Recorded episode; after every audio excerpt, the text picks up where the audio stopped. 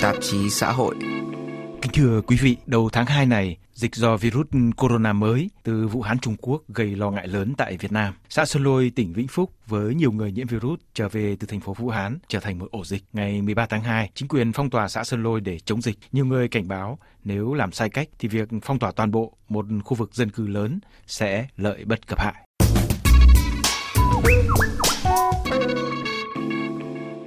Cho đến nay, thông tin về diễn biến của cuộc phòng chống dịch bệnh tại xã Sơn Lôi hơn 10.000 dân gần như hoàn toàn do các kênh truyền thông của nhà nước loan tải. Nếu như chính quyền thường xuyên đưa ra các thông điệp cho thấy tình hình chống dịch tại Sơn Lôi nhìn chung diễn biến tích cực thì một số thông tin tại chỗ cho thấy không hẳn đã như vậy. Bên cạnh các thiếu thốn về phương tiện vệ sinh phòng hộ, điểm đáng chú ý là nỗi lo khá phổ biến trong dân chúng về việc thiếu thông tin đặc biệt về tình trạng của các thân nhân đang sống cách ly xa gia đình, tình trạng một số người tâm lý yếu, hoảng sợ khi bị cưỡng chế cách ly, việc thiếu sự chuẩn bị về tâm lý kỹ càng và kỹ năng phòng chống dịch cho người dân trước một đợt phong tỏa kéo dài, đặt người dân vào thế thụ động, lo lắng hoang mang, khiến đợt phong tỏa phòng dịch có thể dễ dàng mất đi hiệu quả mong muốn, nhất là trong bối cảnh nỗi ám ảnh do virus đè nặng, không khí kỳ thị dân cư vùng bị dịch khá phổ biến ở nhiều nơi. Trong việc phòng chống dịch COVID-19 đang trong diễn biến khó lường, chính quyền Việt Nam dường như đã không chú ý đúng mức đến mức độ nguy hiểm của virus vô hình do nỗi sợ đang trở thành mối đe dọa không thể coi nhẹ. Về ổ dịch tại xã Sơn Lôi, huyện Bình Xuyên, tỉnh Vĩnh Phúc, đây là nơi có nữ công dân Nguyễn Thị Đê từ Vũ Hán trở về ngày 17 tháng Giêng,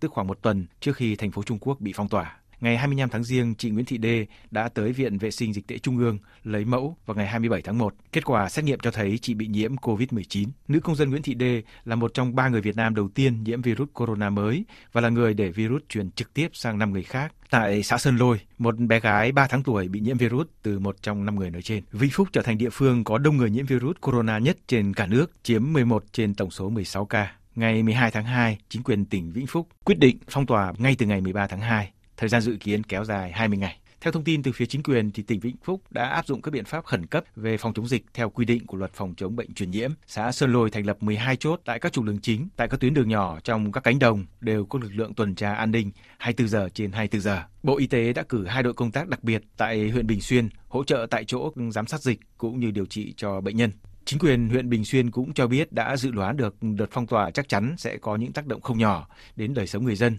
đồng thời khẳng định đảm bảo đủ nước rửa tay, khẩu trang. Tỉnh Vĩnh Phúc cũng đã tập trung các nguồn lực để hỗ trợ người dân trong vùng cách ly về nhu yếu phẩm. Xã Sơ Lôi có khoảng 1.400 người theo công giáo. Linh mục Francisco Xavier, Nguyễn Đức Đại, phụ trách giáo sứ Hữu Bằng, cho biết là từ ít ngày gần đây đã được chính quyền cho phép đưa một số trang bị vệ sinh phòng hộ vào cho những người dân công giáo trong vùng dịch. Linh mục Nguyễn Đức Đại cho biết một số nét chính về đời sống giáo dân tại xã Sơn Lôi. Ngoài vấn đề trang bị vệ sinh phòng dịch, ông đặc biệt lo ngại về tâm trạng của bà con. Những người công giáo thì chưa ai xét nghiệm bị dương tính cả ăn thì người ta vẫn có cái cái cái ăn đời sống thì không không không ngại lắm. Và họ cũng không thấy sự nguy hiểm của nó. Nhiều khi họ cũng coi thường rất bình thường. Sau đó thì mình cũng có đề nghị với cả chính quyền thì là phải cấp cho họ cái khẩu trang cũng như là các thiết bị y tế chẳng hạn như nước rửa hay là sát trùng với những cái thứ. Nhưng mà cho đến uh, hôm ngày hôm nay thì cũng chỉ gọi là cũng có phát nhưng mà gọi là lẻ tẻ lẻ tẻ không đáng kể gì cả. Thì một số những người mà đi làm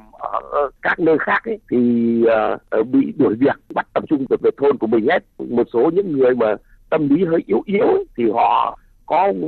hơi hoảng loạn. Những người ở trong đó thì cứ theo dõi thôi chứ cũng có biết người đang cách ly ở đâu và tình trạng như thế nào đâu. Cứ theo dõi xem xem là có ai không sợ nữa là có nhà mình chỉ có đọc kinh cầu nguyện thôi. Vị cha xứ cũng cho biết tình hình đang từng bước được cải thiện trước hết với việc một linh mục được phép vào trong vùng dịch để hỗ trợ người dân tại chỗ. Về nguyên nhân dẫn đến tình trạng bệnh dịch phát triển nặng thêm trong thời kỳ đầu, linh mục Nguyễn Đức Đại nhận xét là những người có nguy cơ bị nhiễm virus đã không được chuẩn bị tâm lý để thực hiện tốt việc tự cách ly nhằm bảo vệ cho cộng đồng. Thực sự nếu mà ngay từ lúc đầu mà mình à, làm tốt ấy thì nó không có bùng ra như thế nhưng mà làm nó không chặt lắm. Như tôi được biết thì những cái người đấy về nhưng mà họ cũng vẫn sinh hoạt bình thường họ vẫn ăn uống hát karaoke rồi vẫn, vẫn đi lại bình thường. Thế sau mà khi mà đã xác định là dương tính của mấy người ấy rồi thì còn mấy người nữa trong gia đình thì họ cũng ờ, uh, bảo cách ly. Nhưng mà chỉ cách ly tại nhà thôi nhưng mà họ không không chịu. Họ vẫn đi làm coi sóc con cháu mình cũng không để làm là cho nó tốt hơn cũng không hỗ trợ họ. Cho nên là ờ, chính vì thế là nó bị ảnh hưởng thêm. Về tình hình phòng chống dịch tại xã Sơn Lôi với biện pháp phong tỏa toàn bộ trả lời phỏng vấn EFI, bác sĩ Trần Tuấn tiến sĩ y tế cộng đồng cho biết nhận xét chung của ông. Tôi có theo dõi cái vấn đề ở Sơn Lôi thì thấy rằng là dường như là cái quyết tâm của chính quyền thì là cao thế nhưng mà cái sự phối hợp đồng bộ giữa bên chính quyền với bên y tế để mà triển khai cái kế hoạch cách ly đó đảm bảo người dân thực hiện đúng theo các cái nguyên tắc của bên y tế cộng đồng họ đưa ra thì tôi cho rằng là cái việc thực thi này có lẽ là đây là lần đầu tiên họ làm cho nên là chưa có kinh nghiệm cái phần mà gọi là giáo dục cho dân cung cấp kiến thức cụ thể cho dân bằng những cái bước cụ thể cho từng cá nhân là hiểu và thực thi cái trách nhiệm cá nhân ấy, thì tôi cho rằng là có thể phần này ở trong những ngày đầu chưa đảm bảo. Thế còn ờ, điểm thứ hai nữa tôi muốn lưu ý là chúng ta cần phải có một cái bộ phận giám sát đánh giá độc lập tham gia vào để mà đánh giá cái hiệu quả sự thực thi cái tính thực tế của một kế hoạch đó. Cái việc giám sát đánh giá độc lập này, chúng tôi nghĩ rằng là cần phải có một bộ phận gọi là thực sự khoa học và độc lập với lại cái bộ phận đang triển khai, tức là của địa phương. Nếu có thể được thì đấy chính là một từ các tổ chức mà chuyên đánh giá cộng đồng thì đến cuối, chúng ta có thể có cái số liệu, có những thông tin để mà đúc rút kinh nghiệm và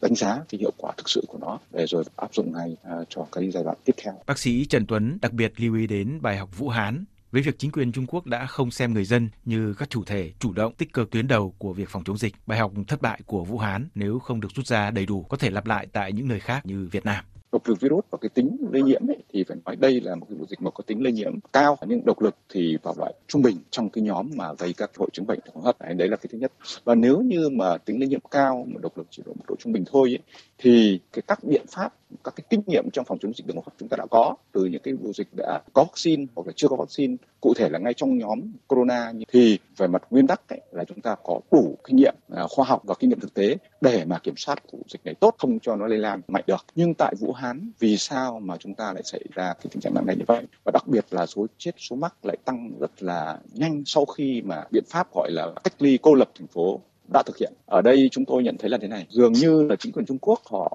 tổ chức cái việc phòng chống dịch này thì họ lại xem người dân như là một đối tượng là chỉ có tuân thủ và thi hành những gì mà mà bên hệ thống nhà nước đưa ra chứ không xem người dân là một cái chủ thể tích cực có tính chủ động và bản thân các cái chủ thể này lại là chúng tôi gọi là cái phòng tuyến đầu tức là bản thân họ là có thể là, là tự bảo vệ mình bằng các kiến thức khỏi bị lây nhiễm hoặc là để mà khỏi gây lây nhiễm cho người khác nếu như giả sử đã nhiễm bệnh. Và đồng thời thứ ba nữa là bản thân cái khối người dân này chúng ta phải chú ý rằng là trong việc phòng chống dịch bệnh mà không có thuốc đặc trị không có vaccine thì chính cái, cái khả năng tự miễn dịch của mỗi cá nhân của mỗi người dân nhé nếu mà được nâng cao nếu được bảo vệ thì lại là một yếu tố tích cực nhất. Họ mới là cái điểm chính trong vấn đề gọi là đánh bại con virus khi mà virus đã tiếp cận vào cơ thể. Các hỗ trợ của y tế chỉ là hỗ trợ trong trường hợp cấp thiết. Ví dụ như đó là những trường hợp nặng. Còn không thì tất cả các biện pháp về vấn đề ăn uống, dinh dưỡng, sinh hoạt, đặc biệt về tâm lý là hoàn toàn người dân có thể làm được. Nếu hiểu được như vậy thì chúng ta sẽ tránh được các cái đường lối can thiệp mà mang tính chất gọi là bất ngờ, đột ngột và xáo trộn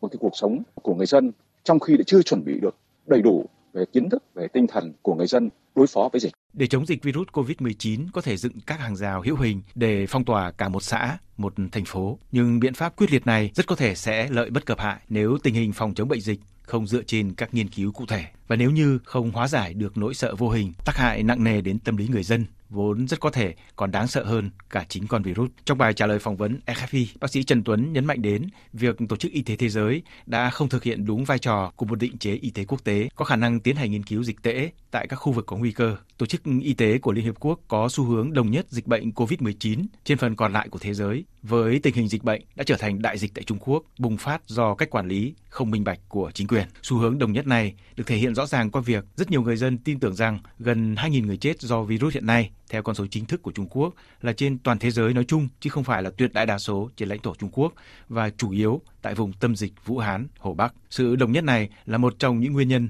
khiến nỗi ám ảnh sợ hãi virus cùng với những thông tin chính thức và không chính thức về thảm họa y tế tại Vũ Hán, nỗi ám ảnh rất có thể đã vượt quá xa mức độ nguy hiểm thực sự về mặt sinh lý học của chính bản thân con virus. Hệ quả của việc không kiểm soát được nỗi sợ hãi này là tình trạng kỳ thị gia tăng trong xã hội, tâm lý lo âu quá mức. Trong trường hợp dịch bệnh có diễn biến bất thường, nhiều khu vực có khả năng bị phong tỏa thì chính không khí hoang mang này át hẳn sẽ càng gây khó khăn thêm cho việc phòng chống dịch bệnh.